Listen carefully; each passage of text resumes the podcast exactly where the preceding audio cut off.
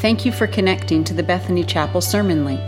Our prayer is that you will find the following sermon helpful and inspiring for your spiritual journey. If you are a visitor to this resource, or if you've not attended our church, we would love to meet you in person.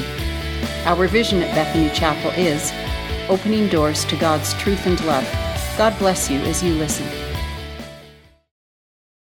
I've entitled our message, and we're kind of getting towards the end of our series on the church. I've entitled this Job One, and no, it is not an advertisement for the Ford Motor Company. Had to clear that up already with the sound booth. But I want to talk about something we really don't talk a lot about that is increasingly at risk in the Western world and the Western church.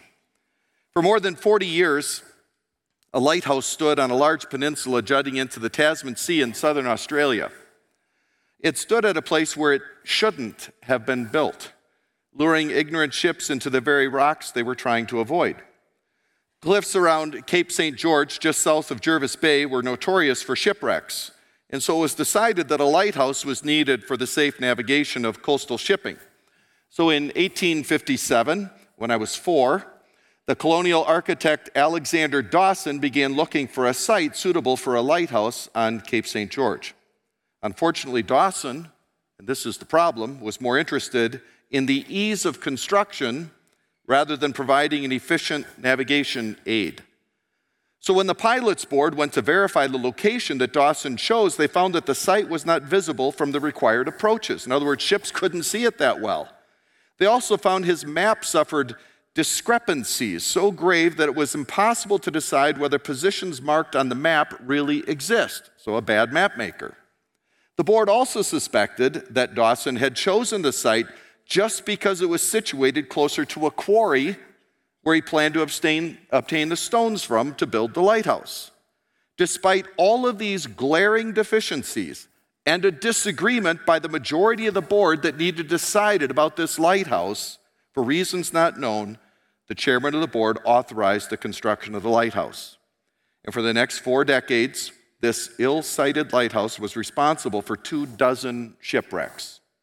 Eventually, in 1899, the lighthouse was replaced by the Point Perpendicular Lighthouse in a much more suitable location on the same part of the coast. Even after decommissioning, the lighthouse continued to cause problems and shipwrecks because on moonlit nights, the golden sandstone tower glowed in the dark. So, near the turn of the century, the tower was reduced to rubble to prevent any further disaster. A lighthouse is not a tourist attraction. It is for some of us, but that's not why they're built. Doesn't exist so that artists have more creativity in painting seascapes.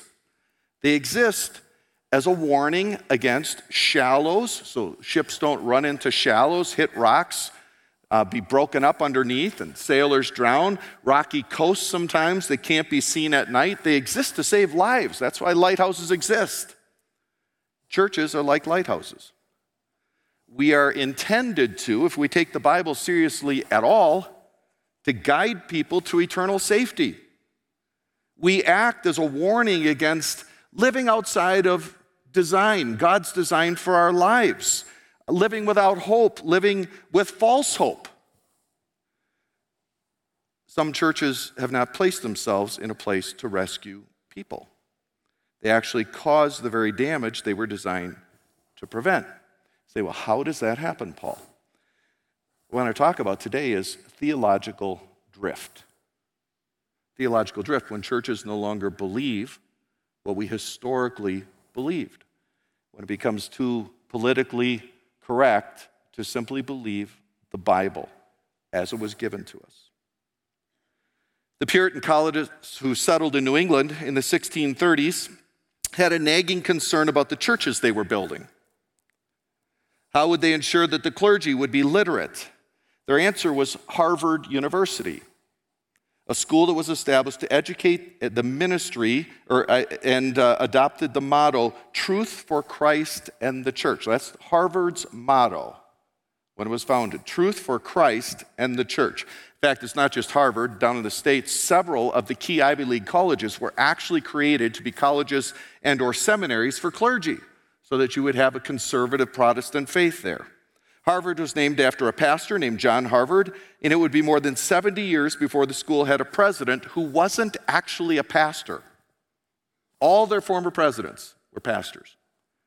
Nearly four centuries later, Harvard's organization of chaplains has elected as its next president. Now, this happened in 2005. So, the president of Harvard's chaplains, a school that was founded in order to create clergy for conservative Protestant churches, its president was Greg Epstein. He's the author of the book Good Without God, and he is an atheist, full on atheist. The president of the chaplains union, basically. Yet many Harvard students, some raised in families of faith, others never quite certain how to label their religious identities, attest to the influence that Epstein has had on their spiritual lives. He was an author, I believe, the book Good Without God. The same trend is happening all throughout the Western world. Denominations that exist worldwide, in fact, if you go to places like Africa in particular and Asia, uh, probably some in South America, where you will find denominations, historic denominations that in America or in North America, both Canada and the US, you can hardly find conservative churches in these denominations. If you go to Africa and South America, they're all conservative. They all believe the Bible the way it was written, and they look at North America with great concern because it's so hard for the churches in the same denominations here to actually simply believe the faith that was once given to the saints, which is the passage we're going to be looking at today. Why?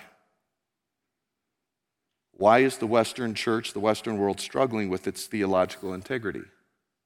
Why is it so hard to believe the truth? Why is it so hard actually to believe in the concept of truth? Why do churches in the Western world not consistently carry the same gospel? Why can somebody visit a dozen, a dozen churches in Calgary today and get 10 or 11 different views of the same passage in the scriptures?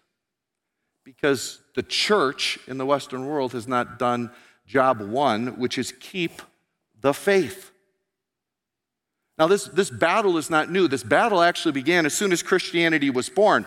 The early issues were just a little different than ours are, but some are the same. So, when Christianity was born, what were the, what were the early Christians witnesses of? The resurrection, right?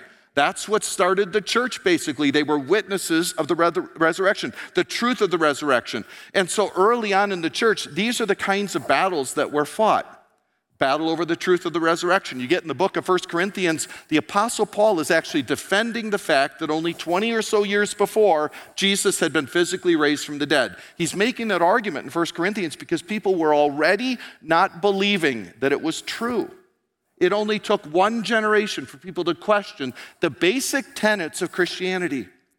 The nature of Jesus was at risk, and that is still at risk. You have cults today and some religious groups that don't believe that Jesus is a member of the Trinity, but that he's a created being, that he's not really God. That's still going on in certain movements today. That was at risk in the era of the new cent- of the first century.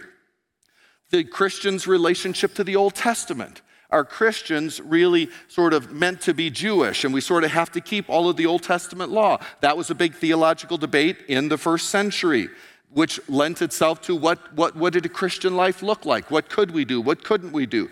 The nature of salvation was it faith or is it by works? All those things were at risk. Even in the first century, there was always a battle to keep faith, the faith, pure. The church has always dealt with it. Jude writes about this battle. I want to read that with you, part of the book of Jude. It's on page 189 in your New Testament, so you get about three quarters of the way through the book in front of you there, the Bible in front of you. You'll start the New Testament. It begins with page one again. Page 189 is the book of Jude. I don't know if I've ever preached from this book. It's just this one page book. There are a couple of verses in this book that it's likely you've heard, possibly memorized. But it's a fascinating book, and Jude pulls no punches. Jude, uh, there is only one chapter, so we'll say chapter 1, uh, verse 1, page 189. Jude, a bondservant of Jesus Christ and the brother of James, to those who are the called, beloved in God the Father, and kept for Jesus Christ, may mercy and peace and love be multiplied to you. Beloved, while I was making every effort to write to you about our common salvation, I felt a necessity to write to you appealing that you would contend earnestly for the faith which was once for all handed down to the saints. For certain persons have crept in unnoticed, those who were long beforehand marked out for this condemnation, ungodly persons who turn the grace of our God into licentiousness and deny our only Master and Lord Jesus Christ. Now I desire to remind you Though you know all things once for all, that the Lord, after saving a people out of the land of Egypt, subsequently destroyed those who did not believe. And angels who did not keep their own domain but abandoned their proper abode, he's kept in eternal bonds until under darkness for the judgment of the great day. Just as Sodom and Gomorrah and the cities around them, since they, in the same way as these, indulged in gross immorality and went after strange flesh, are exhibited as an example in undergoing the punishment of eternal fire. Yet, in the same way, these men, also by dreaming, defiling the flesh, rejecting authority, revile angelic majesties. But Michael the archangel, when he disputed with the devil and argued about the body of Moses, did not dare pronounce against him a railing judgment, but said, The Lord rebuke you. But these men revile the things which they do not understand, the things which they know by instinct, like unreasoning animals. By these things they are destroyed. Woe to them! They have gone the way of Cain for pay, they have rushed headlong into the air of Balaam and perished in the rebellion of Korah. These are the men who are hidden reefs in your love feast when they feast with you without fear, caring for themselves, clouds without water, carried along by winds, autumn trees without fruit, doubly dead, uprooted, wild waves of the sea, casting up their own shame like foam, wandering stars, for whom the black darkness has been reserved forever. James is quite a writer, isn't he? You don't hear language like that very often in the scriptures. Very interesting. Just a couple of key points here, and then a couple of applications for us. First, there is a constant struggle that undergirds God's or the church's mission.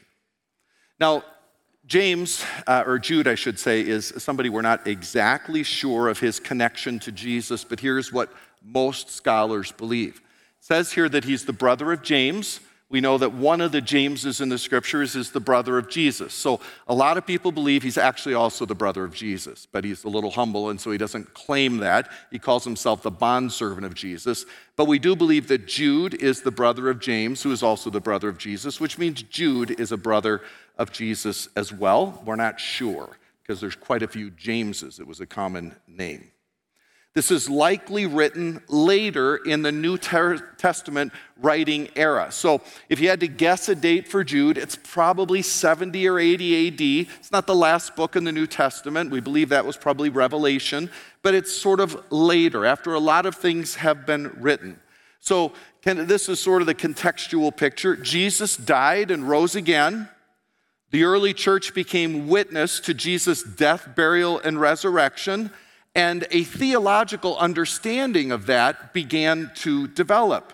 Uh, you have books that Paul wrote about what Jesus' death, burial, and resurrection actually meant. So a theological understanding of that was born.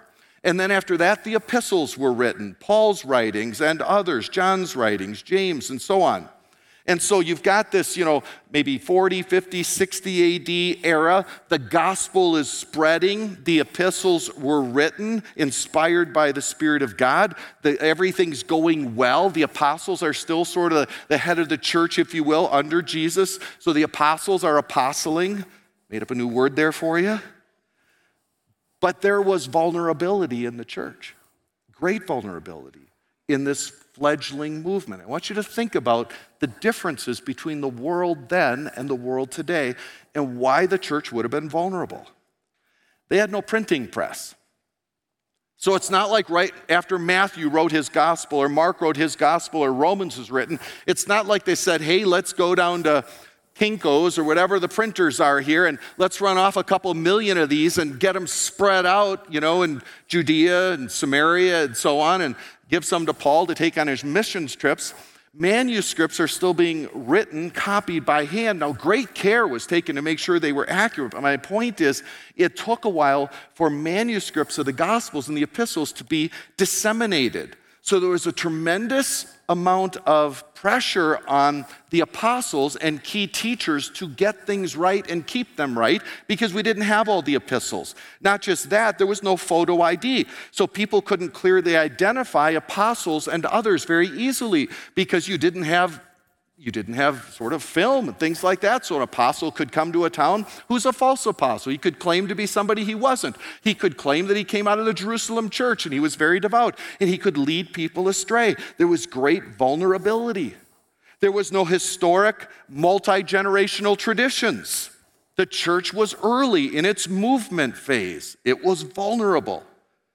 So imagine how easy it would be for somebody to come into that situation claim to be an apostle or Christian leader, look for money, look for power, look for influence, and not really be representing God and the gospel and the truths of Christianity.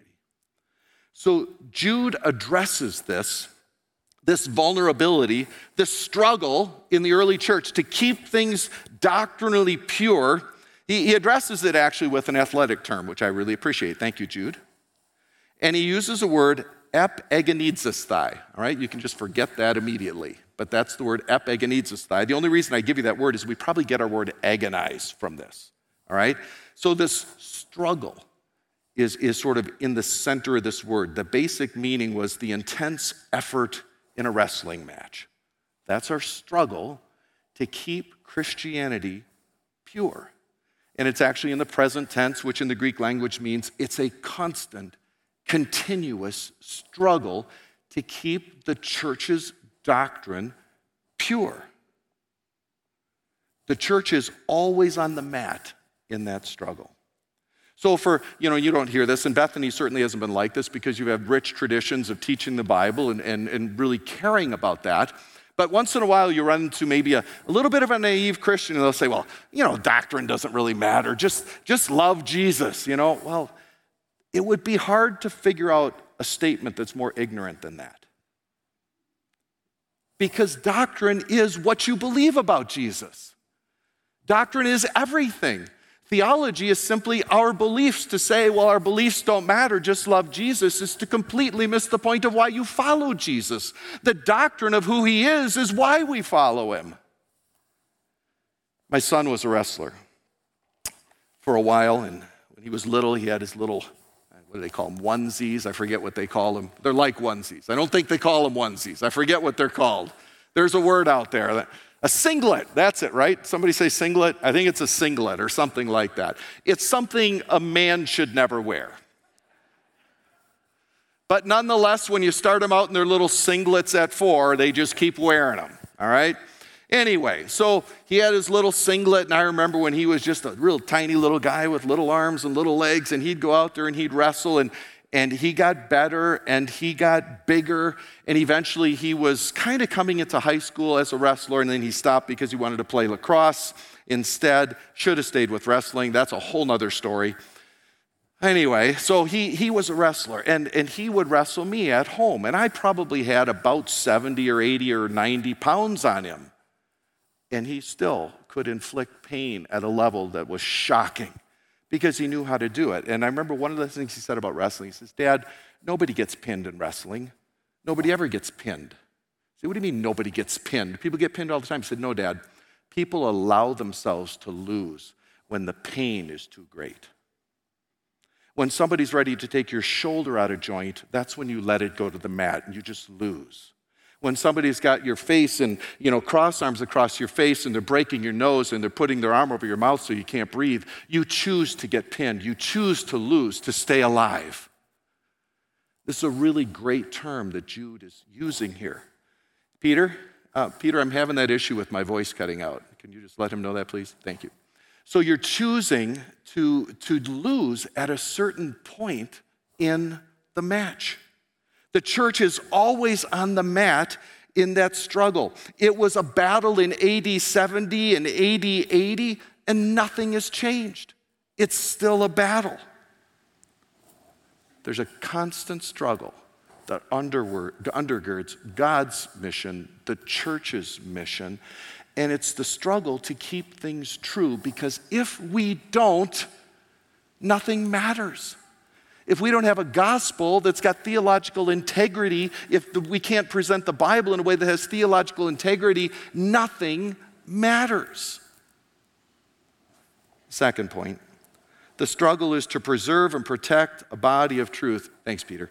To preserve and protect a body of truth, the faith, as it's called here, an unchanging and permanent foundation of the church. Now, the point here is twofold. There is this phrase, the faith, and it's not just unique here. So there's two points in here. One is the permanence of it. The faith once for all delivered to the saints, is how he puts it. This faith which was once for all handed down. There's a past tense there. He's looking back on a body of truth. That, that is the second kind of point here is there was a recognized body of truth, a recognized set of truths, set of doctrinal beliefs that he's talking about. The faith, definite article. Not, hey, let's stay in faith. Let's stay in the faith the faith we're looking back on. It's what the apostles believed. Now, this is identified in a few places in the New Testament, sort of loosely and not with great definition, but one phrase you'll find in the book of Acts is the apostles' teaching. That would be sort of the faith, the apostles' teaching. Uh, the word the faith occurs also. Remember, Paul at the end of his ministry, he says, I have kept the faith. His point was he had maintained integrity in his ministry to, to keep clear and focused on this faith, this body of truth that he had been taught. So we're not sure how far that expands, but let's just look at it this way. It refers to the basic early tenets of Christianity, like the purpose of Jesus' death. What did Jesus' death accomplish? It was a substitutionary atonement. It paid the penalty for our sins. That's a part of the faith. That Jesus was the Son of God, that he was sinless. That's a part of the faith the implications of the resurrection, that, that that gives us the power of the Spirit within when we trust in Jesus. It gives us eternal life because we can't be resurrected without his resurrected resurrection. That's Paul's point in 1 Corinthians. Gives us the forgiveness of sins. Paul says if there's no resurrection, we're still sort of stuck in our sins. So it'd be the implications of the resurrection, the nature of Jesus. Maybe the second coming, that was something the apostles talked about quite a bit. But either way, what I would say is it's the A issues. Remember, we talked about this a few weeks ago. It's the A issues, the things that are really important, the things that are worth sort of fighting over, things that are worth losing or leaving a church over if it goes the other direction, the things that the Bible teaches that are essential to our faith. It's not secondary issues, maybe B issues or C issues or D issues that really don't matter that much, but we all have some preferences. It's the A issues. That's the faith. And these issues are the basis of salvation. If we don't get them right, we're giving away everything that matters. They, they establish the solution to our lostness. They solve the sin problem for you and I. They give us eternal life. They change us. They give us purpose. And if those points of theology are undermined and twisted and thwarted and changed, then we offer nothing. We offer nothing through the Bible. And churches that do this are lighthouses that, like that first illustration, actually cause shipwrecks rather than prevent them. We have to stay true to the faith. Third, the threat of the faith. So, what was going on there? The threat of the faith then was a perversion of the gospel, and the result was the judgment of a holy God. Now, Jude is, Jude's pretty brutal. I mean, he writes in a pretty direct and, and you, there's a lot of emotion in what he's saying. He uses some tough illustrations. Now, we're not sure for sure what false teaching is behind Jude's correction, but we have some good ideas. No matter what the actual sort of heresy was, it was resulting in a word he calls licentiousness. So just think of loose immorality. And so some say this could be that people were reacting to Paul's theology. Remember how Paul said in Romans, we're not under the law, but we're under grace. So some people then developed what was called antinomianism. All right, you can forget this word after I explain it too. Anti or against Nomos is in Greek law, so against the law. Paul taught we're not under the law, so some early Christians thought, we're not under the law, we can do whatever we want. And they used it as an excuse to sort of live immoral lifestyles. And Paul said, No, no, no, no, that's not the point of not being under the law. The Holy Spirit is to guide us towards the same intention the law had in the first place. So they, they misunderstood that. It was a wrong view of their freedom in Christ. It's possible that's what's going on here. It's more likely related to something that was called Gnosticism.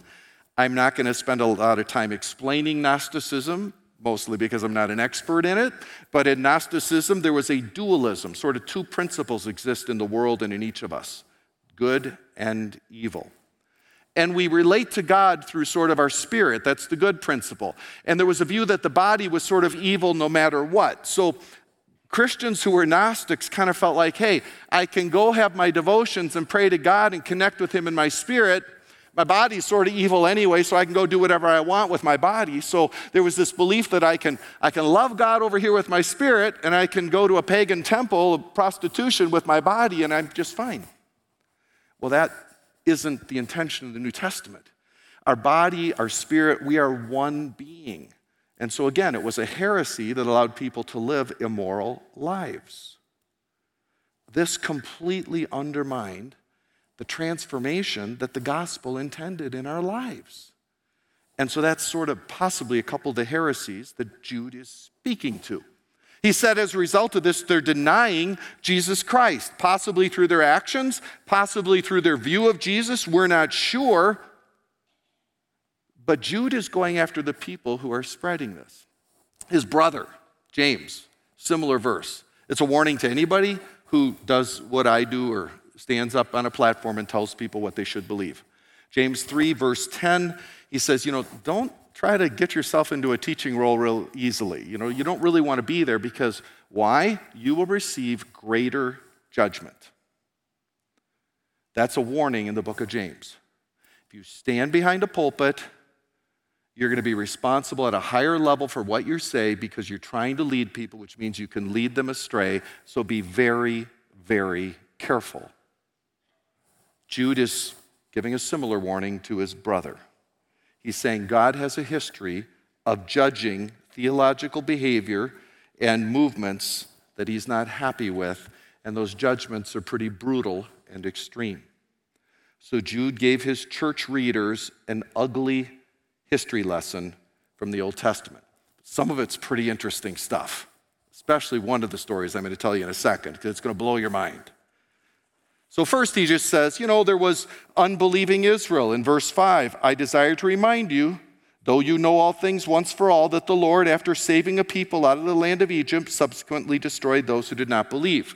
We're not sure exactly what he's referring to here, but likely he's saying, hey, the children of Israel saw God's power. They saw all these miracles. They were delivered from Egypt. And yet, what happened when they sent the spies into the promised land? A whole bunch of them weren't ready to get on board with this whole God thing you know, and they kind of blame Moses for bringing them out there into the desert. They didn't really believe. So, what did God do?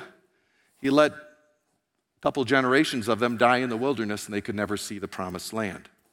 That might be what he has in mind, or it might be more, a more acute judgment, like we'll talk about in a few moments.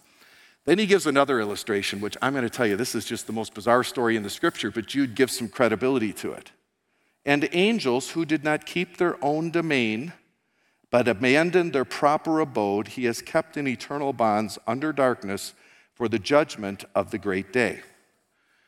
All right, so this is a really sort of freaky story that's in the Bible or not. Theologians disagree on it. I'm not sure what I believe on this one, but it comes from Genesis chapter 6, most likely.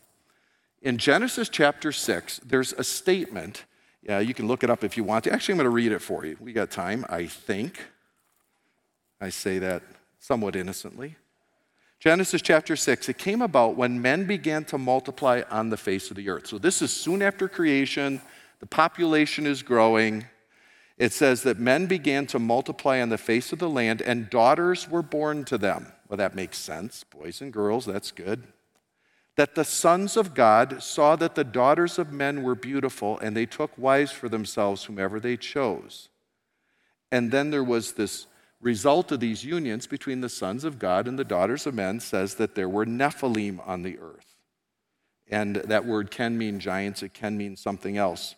But it talks about the relationship between these sons of God and daughters of men. They say, well, what, what does that mean? All right, well, we're not sure, but one of, the, one of the explanations is pretty bizarre and exciting.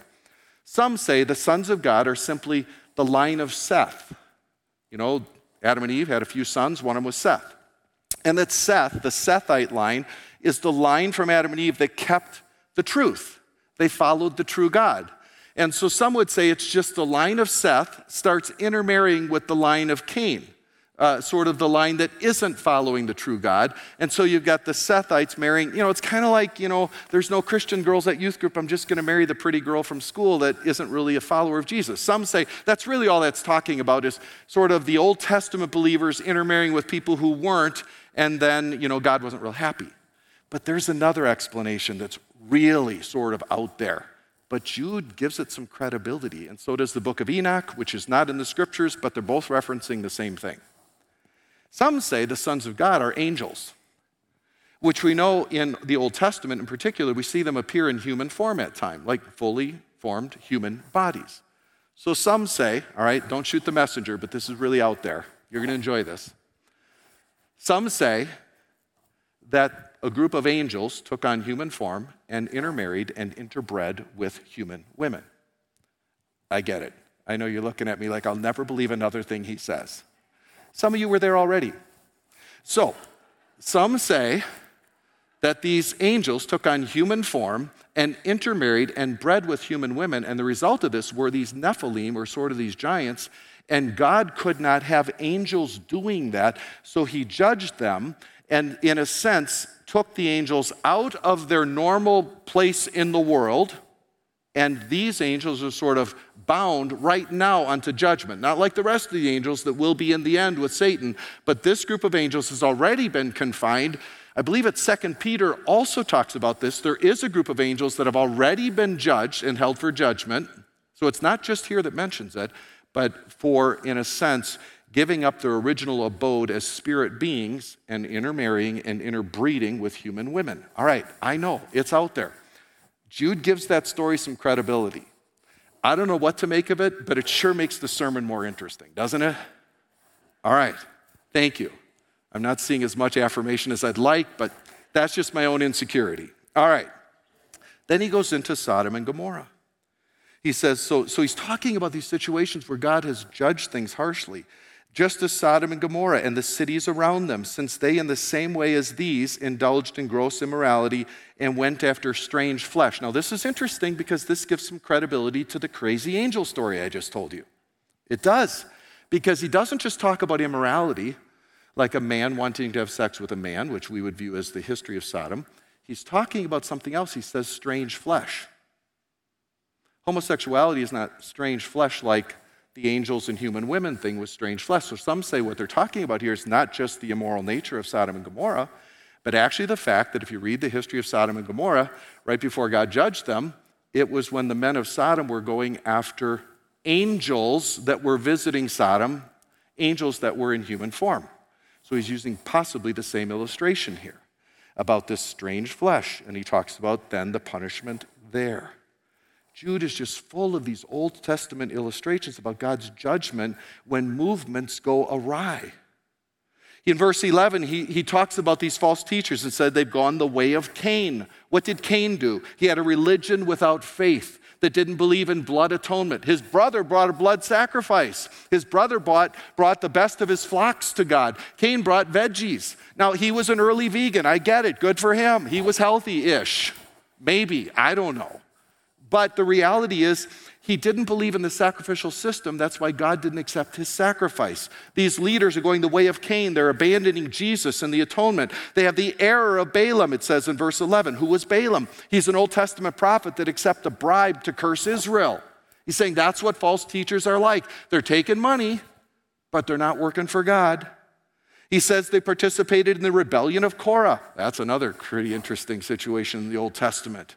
He says their judgment is as certain as that of Korah.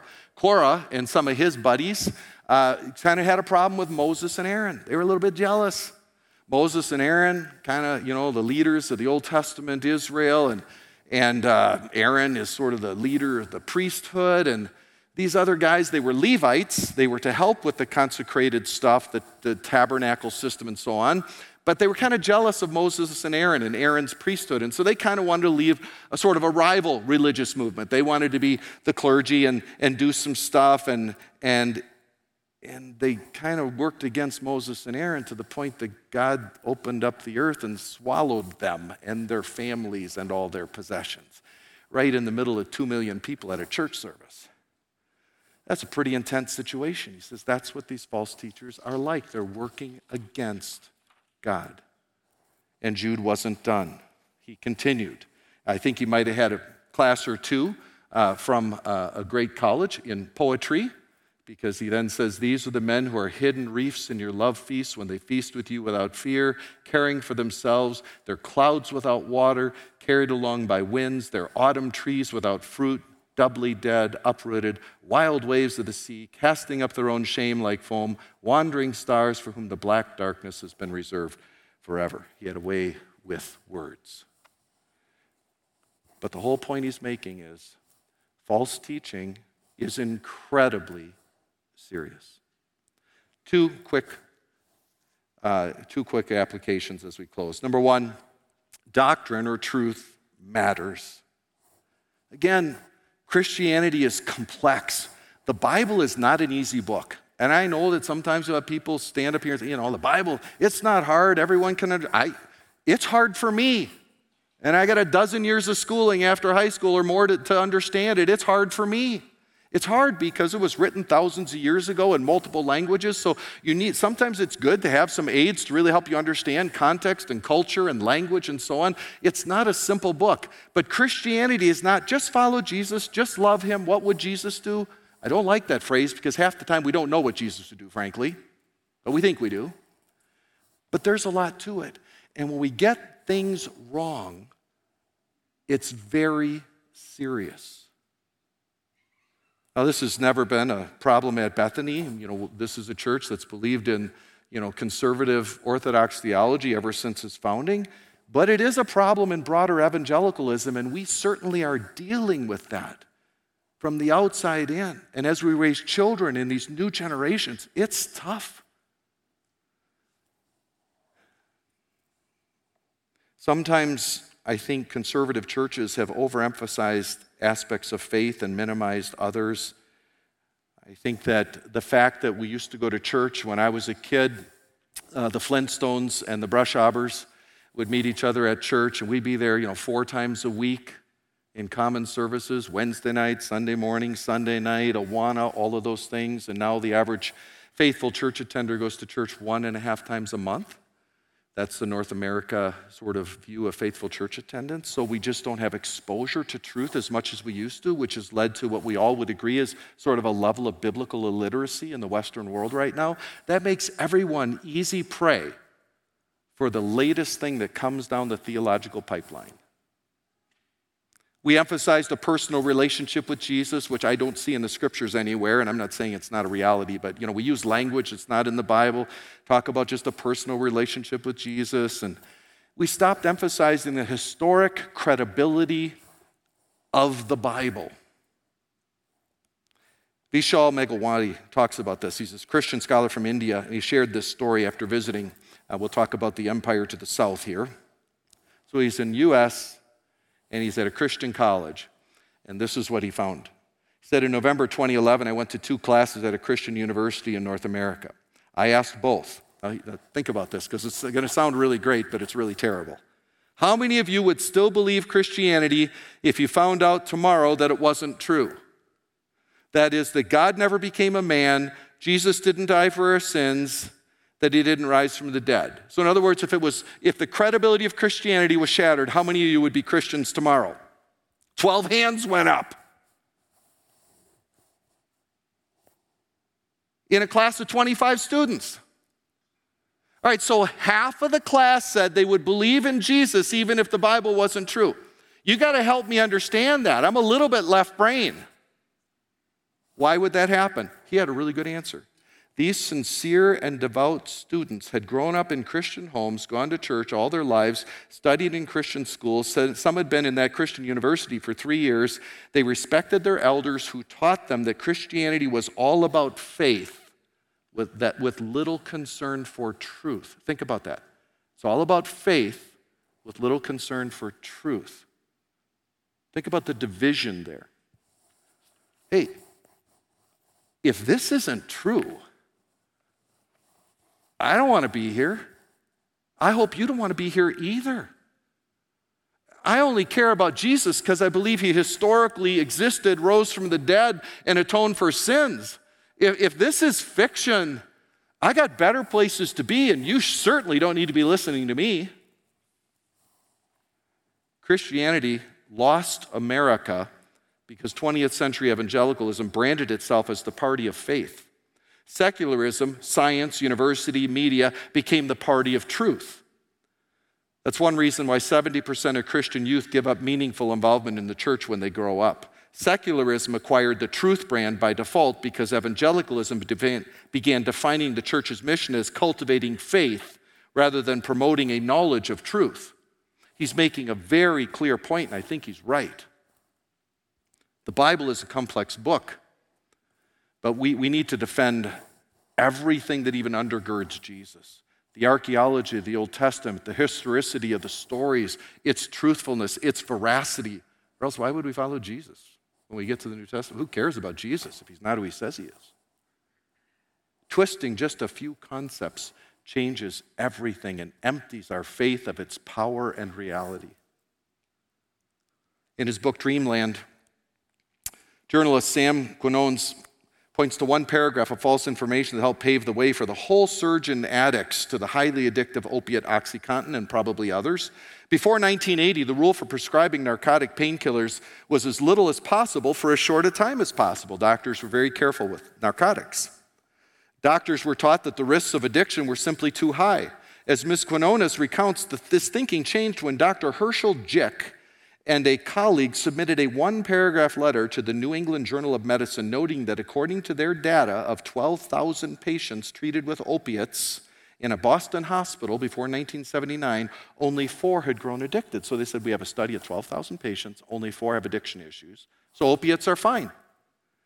But Quinones writes there was no data about how often, how long, or at what dose those patients were given opiates because doctors had always prescribed them very carefully. But now, without saying the real study, doctors just heard hey, opiates aren't addictive. Cited and recited, Dr. Jick's letter boasted a growing push within medicine to treat pain more aggressively.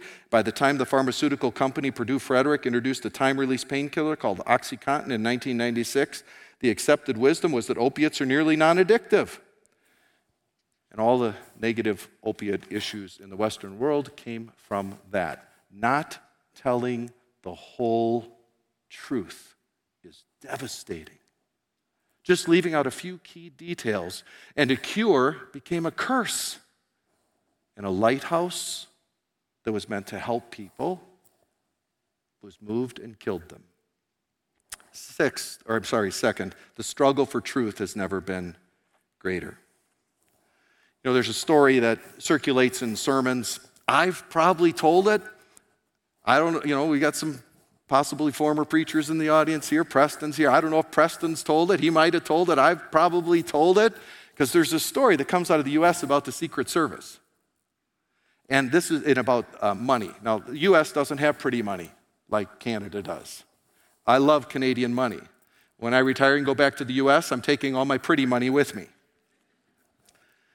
So it's this concern about sort of taking money and, and you know reproducing it obviously on your own copier and counterfeiting it and so on. So this was the sermon illustration, which you know you, it's been in churches for a long time. Popular misconception, a Christian urban legend, is that the U.S. Secret Service never shows bank tellers counterfeit money when teaching them to identify it. The agents who do the training, so the legend goes, show bank tellers only examples of genuine money so that when the phony money appears before them, they'll know it by its difference from the real thing. The story is supposed to make the point that Christians ought to study truth and never heresy. First time I heard the tale as a sermon illustration, I intuited its falseness. On checking with the Treasury Department's Minneapolis Secret Service agent in charge of training bank tellers to identify, to identify counterfeit money, my suspicion was confirmed. He laughed at the story and wondered aloud who would start it and who would believe it. Well, probably a preacher, yeah. At my request, he sent me a letter confirming that the Secret Service does not show examples of counterfeit money uh, to bank tellers. I believe it's important and valuable for Christians to know not only theological correctness, but also the ideas of those judged as heretics within the church's history. One reason is that it's almost impossible to appreciate the meaning of orthodoxy without understanding the heresies that forced its development. So there's a story that in the US they train bank tellers to only look at the real thing and then they'll recognize the false. And that's not just not true. You need to understand the counterfeits. And we've got a few of them in the world today a few of those counterfeits that are devastating. Just four quick ones deconstructionism, it's hermeneutical heresy. Hermeneutics is the science and art of interpretation.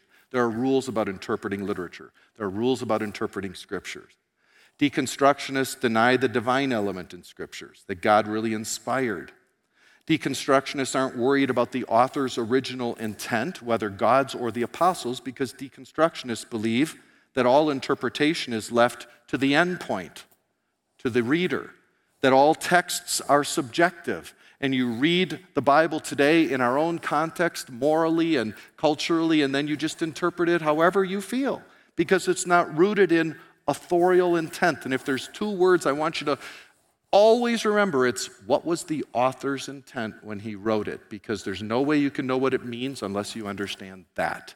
That is the guiding principle of conservative Protestant theology. What was the author's intent? Deconstructionism basically is asking what Satan said to Eve Has God really said? It's the same lie. Gender issues. Oh, it's five minutes to close. We'll just move on. I love everybody, but I don't agree with everybody. Now we're in a world where if you disagree with somebody, you're intolerant and hateful. And that's very sad. I love a world where free speech abounds and crazy ideas and good ideas can all be in the arena of ideas, and crazy ideas show up for what they are crazy ideas. I don't like a world where we are forced to shut our mouths or we're viewed as bigots. That's terrible. Because how can we have a conversation? But we're past that. We live in a world where the gender issues just can't be talked about, or else we're viewed in a way that none of us really want to be viewed as. But this identity issue thing is a real thing. If I've got a, a guy friend and he and I really like each other in, I would say, in an inappropriate way, and he's going to identify as a woman now, and I'm going to identify as, the, in, as a guy, now you've really got what historically would have been a homosexual relationship, but now he's identifying as a woman, and I'm identifying as a guy, so really is it any more homosexual because one of us is a woman? when you think about it, it undoes all of the sexual commands in the Old Testament in one way or another. Our biology matters. God made them male and female. The reality is, I get it that the fall has affected our human sexuality and our views about it. I get that, and it has. But we can't undo nature and God's creation to accommodate a culture. Gender issues. It's going to be a real challenge for the church because anybody who holds a historic view of sexuality is going to be viewed extremely negatively, which means I'm going to be retiring at about the right time. Maybe a little late. Third, pluralism. Philosophical pluralism. There is no absolute truth. Nobody can claim they have a superior belief system. World religions are all equal. Converting others, believing others need to be converted to what you believe is arrogance because all systems are the same, all world religions are the same, there's truth in everything. The only sin is to believe you've got the truth and others don't. That's pluralism, and we don't fit really well into that. We believe Jesus is the only way. It's a problem, it's a pressure on the church. And universalism. God won't ultimately reject anybody. In the end, everyone's going to be saved through Jesus one way or another. Either all roads lead to Jesus, all religions lead to Jesus. Or at the end, Jesus is just going to accept everybody. I so wish that it was all true. I so wish that I could fit into this world. I so wish that I could. And I wish you could too. But if we did, Jude wouldn't write. I was making every effort to write you about our common salvation, and I felt the necessity to write you appealing that you contend earnestly for the faith which was once for all handed down to the saints. It's always been a struggle. It's never going to change. I think it's worse now that it's been in a couple hundred years, but it's not going to change. To just believe God has spoken. God, thank you for your word. And I pray that you would help each one of us. I'm sure I'm not alone. We all want to be liked, we all want to fit in, but we're it's just not possible in the world we live in. And I pray for every young person here and every child that's in the other part of the building right now. This is going to be a hard world for them. I pray for every parent here. This is a hard world for them.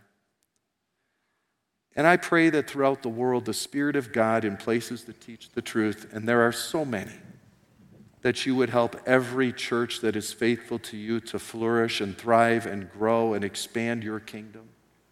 And that people would, by your Spirit, have a sense of truth, be convicted by the truth, and find refuge in Jesus, the only solution. We pray for that in Jesus' name. Amen. Thanks for listening to this sermon. We hope you found it connected you to the God of truth and love, who we worship and serve at Bethany Chapel. If you have any questions or want to connect to any of our pastors, please go to our Bethany Chapel app and choose Connect, or go online to bethanychapel.com and click Come. Thanks again, and God bless you.